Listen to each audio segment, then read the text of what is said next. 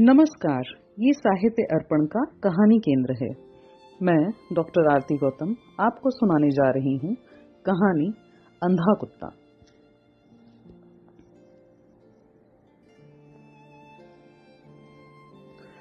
यह कुत्ता न देखने में बहुत अच्छा था और ऊँची नस्ल का भी नहीं था।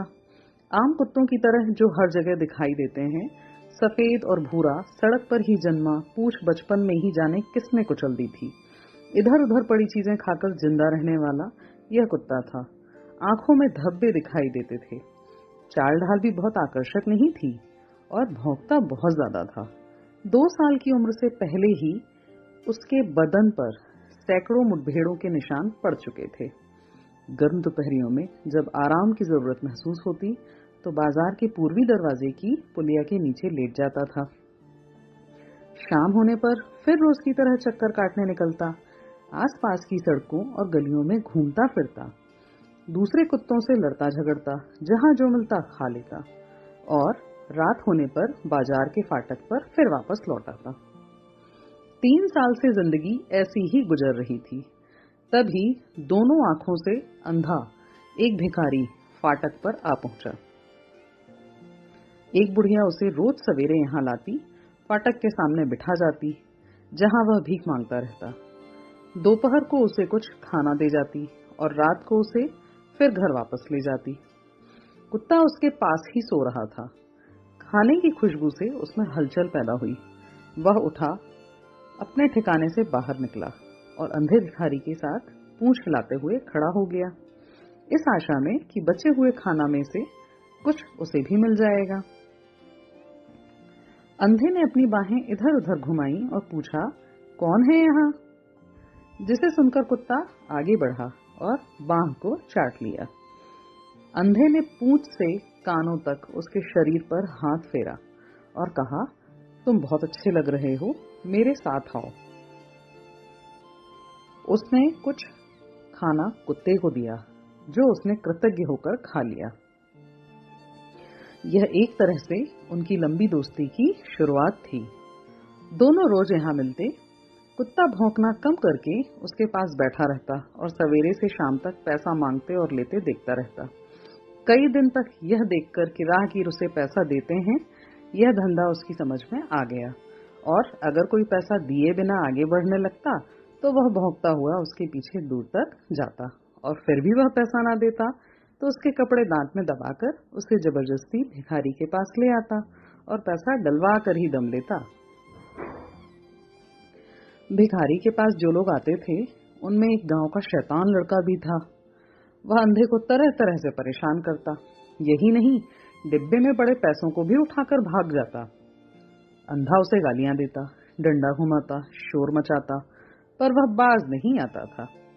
यह लड़का हर बृहस्पतिवार को यहाँ आता। उसके सिर पर एक टोकरे में सब्ज़ियाँ और केले भरे होते। हर हफ़्ते इस दिन भिखारी को यह मुसीबत झेलनी पड़ती थी। इसी फाटक के आसपास रंग बिरंगी लेकिन नकली खुशबुओं का एक विक्रेता एक छोटी सी गाड़ी पर अपना सामान सजाए खड़ा होता।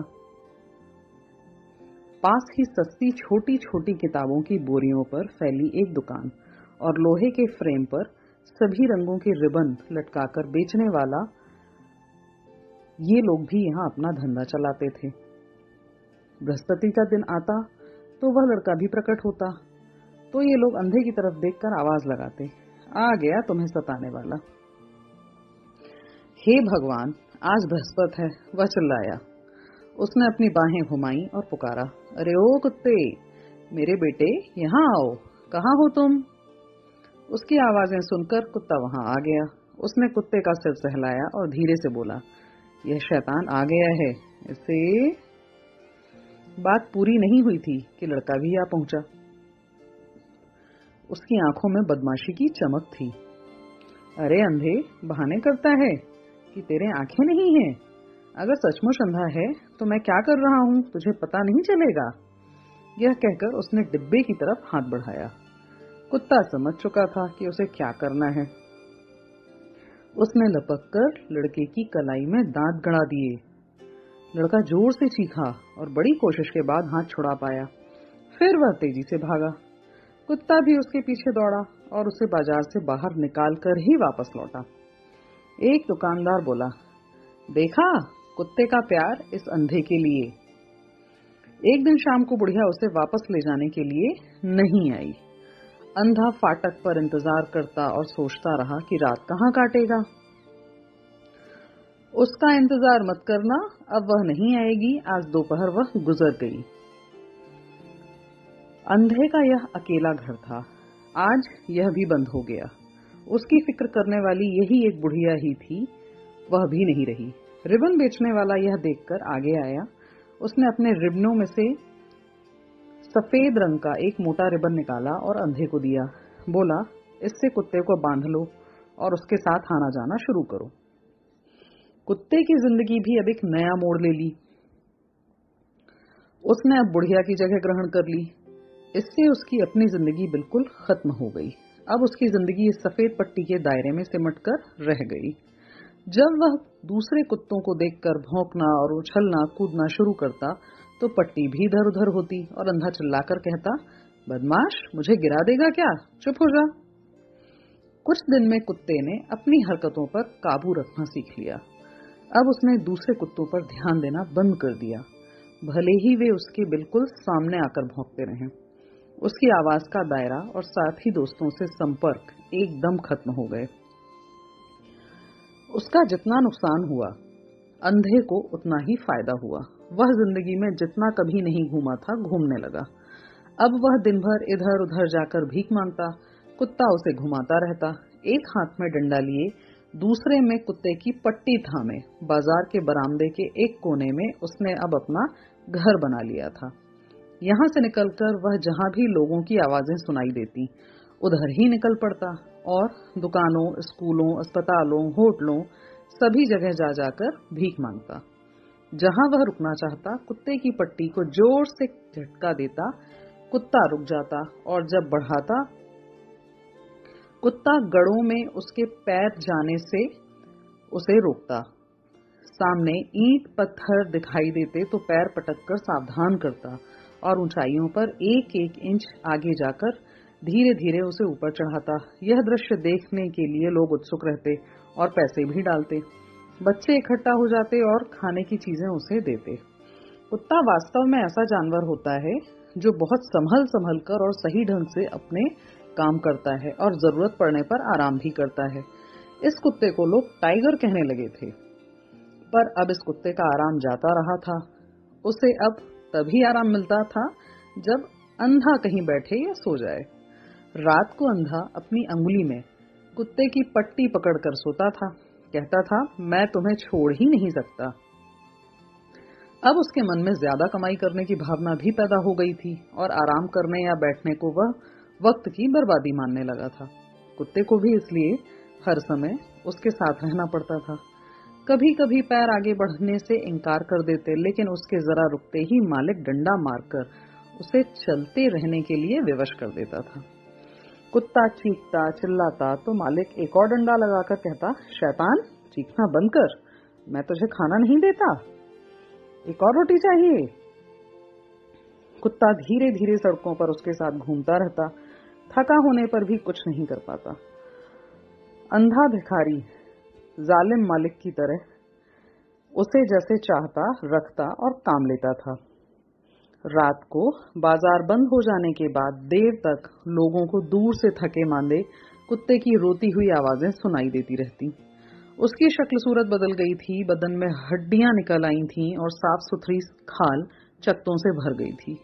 रिबन बेचने वाले, किताबों के विक्रेता और खुशबुओं का ठेला लगाने वाले तीनों दुकानदारों ने इस पर गौर किया और एक दिन, जब धंधा कुछ मंदा था, वे मिल बैठकर इस पर बातें करने लगे। बेचारे कुत्ते पर अब मुझे तरस आने लगा है। क्या हम लोग इस बारे में कुछ कर नहीं सकते? रिबन वाले ने कहा, यह अंधा बदमाश अब सूद पर कर्ज भी देने लगा है। हैफल वाले ने मुझे यह बात बताई। अब वह ज़रूरत से ज़्यादा कमाई करने लगा है। पैसे के लिए वह कुछ भी कर सकता है। खुशबू वाले को रिबन के फ्रेम से लटकी कैंची दिखाई दी। उसने कहा, उपाय मुझे मिल गया? उसने कैंची निकाल ली और उसे लेकर आगे बढ़ा। उसने देखा, अंधा भिखारी पूर्वी फाटक के सामने से आ रहा है। कुत्ता उसके आगे चल रहा है। रास्ते में हड्डी का एक टुकड़ा पड़ा है। और कुत्ता उसे लेना चाहता है। अंधा पट्टी पकड़े हाथ से उसे ज़ोर से धक्का देकर खींचता है, जिससे कुत्ते को चोट लगती है और वह चीखने लगता है। इस खींचतान में उसे खून निकलने लगता है। अंधा गालियाँ भी बक रहा है। कुत्ते की यह हालत देखकर रिबन वाला आगे बढ़ा और कैंची से उसकी पट्टी काट दी। कुत्ता तेज़ी से उछला और लपक कर हड्डी पकड़ ली। अंधा अपनी जगह खड़ा रह गया, कटी हुई पट्टी हाथ में लिए। वह चिल्लाया, टाइगर टाइगर, कहाँ हो तुम? खुशबू वाला चुपचाप उसके पास से निकला और बुड़बुड़ाया, शैतान राक्षस, अब वह तुम्हारे हाथ नहीं आएगा, अब वह आज़ाद हो गया है। स्वतंत्र होकर कुत्ता तेज़ी से भागा और कुछ दूर जाकर सड़क पर ही आगे पीछे नाचने कूदने लगा। जहाँ भी उसे कुछ खाने को मिलता झपट कर उठाता और खुश होकर खाता। दूसरे कुत्तों के साथ भी उसने हमेशा की तरह लड़ना, झगड़ना और भौंकना शुरू कर दिया। कसाई और बेकरी की दुकान और चाय वाले का ठेला फिर उसके अड्डे बन गए। अब वह पहले की तरह बहुत खुश था। रिबन वाला और उसके दोनों साथी मार्केट के सामने खड़े होकर मज़ा ले लेकर यह तमाशा देखने लगे। अंधा भिखारी एक ही जगह खड़ा होकर रह गया था। वह समझ नहीं पा रहा था कि कैसे, क्या हुआ और अब किस तरह आगे बढ़े। आसमान में छड़ी और हाथ चलाता, वह चिल्ला रहा था, मेरा कुत्ता कहाँ गया? अरे, मेरा कुत्ता कहाँ चला गया? कोई उसे पकड़कर मुझ तक पहुँचा दो। अब वह मेरे पास आया तो मैं ज़रूर उसकी गर्दन मरोड़ दूँगा। रास्ता ढूंढता वह आगे बढ़ने लगा। सड़क पार करने में कई गाड़ियों का सामना करना पड़ा। बीसियों जगह टकराया और बेहोशी की दशा में एक जगह आकर बैठ गया। उसकी दशा देखकर तीनों साथी कहते रहे, इसके लिए यही सही होगा अच्छा हो जाए, जालिम का यही खात्मा हो जाए। थोड़ी देर बाद वह फिर उठा और किसी राहगीर की मदद से धीरे धीरे बाज़ार के बरामदे के कोने में पड़े, अपने गूदड़ बिस्तर पर थका हरा आकर लेट गया। दस दिन, पंद्रह दिन, बीस दिन तक अंधा कहीं दिखाई नहीं दिया। कुत्ता भी इसी बीच किसी को नज़र नहीं आया। तीनों दुकानदार आपस में बातें करते, कुत्ता तो अब सारी दुनिया में घूम फिर रहा और मौज मस्ती कर रहा होगा।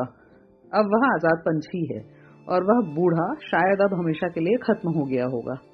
यह बात खत्म भी नहीं हुई थी कि अंधे भिखारी की लकड़ी की आवाज़ टप टप, फिर सुनाई पड़ी। उन्होंने देखा, हमेशा की तरह वह पटरी पर चला आ रहा है। उसके आगे कुत्ता चल रहा है। अरे देखो, वे तो फिर उसी तरह चले आ रहे हैं। तीनों ने एक साथ कहा। रिबन वाला दौड़कर उनके पास गया और पूछने लगा कहाँ रहे तुम लोग इतने दिन? अंधा कहने लगा, पता है क्या हुआ? कुत्ता तो भाग गया था। मैं एक आध दिन कोने में पड़ा पड़ा मर ही जाता। भूखा प्यासा कोई आदमी नहीं। एक दिन और बीतता तो मैं चल बसता, लेकिन यह वापस आ गया। कब आया? कैसे आया? कल रात आया। रात को मैं बिस्तर पर पड़ा, सो रहा था। यह आया और मुझे चाटने लगा। मैंने सोचा, अब इसे मार ही डालें। ऐसा घूसा मारा जिसे यह याद रखेगा, अंधा बताने लगा, लेकिन फिर मैंने इसे माफ़ कर दिया। सोचा, कुत्ता ही तो है, सड़कों पर घूमता, गंदगी खाता, जब यह थक गया, तब लौट आया। अच्छा खाना तो मेरे ही पास मिलेगा। अब यह कहीं नहीं जाएगा। और यह देखो, अब मैं इसे, इससे बांधता हूँ। सबने देखा, अब लोहे की चेन उसके हाथ में थी। कुत्ते की आँखें फिर उदास लगने लगी। पहले की तरह मरा सा दिखाई देने लगा था। अंधे ने बैल हाँकने वाले की तरह कहा, चल, आगे बढ़। उसने जंजीर खींची, एक छड़ी लगाई और कुत्ता धीरे धीरे सहमे कदमों से आगे बढ़ने लगा। अब मौत ही इसे आराम देगी। रिबन वाले ने गहरी सांस लेकर कहा, ऐसे प्राणी के लिए हम क्या कर सकते हैं, जो इतने खुले मन से अपने शत्रु के पास फिर लौट आता है। धन्यवाद। तो आप मेरे साथ सुन रहे थे कहानी अंधा कुत्ता। फिर मिलेंगे आपसे। धन्यवाद।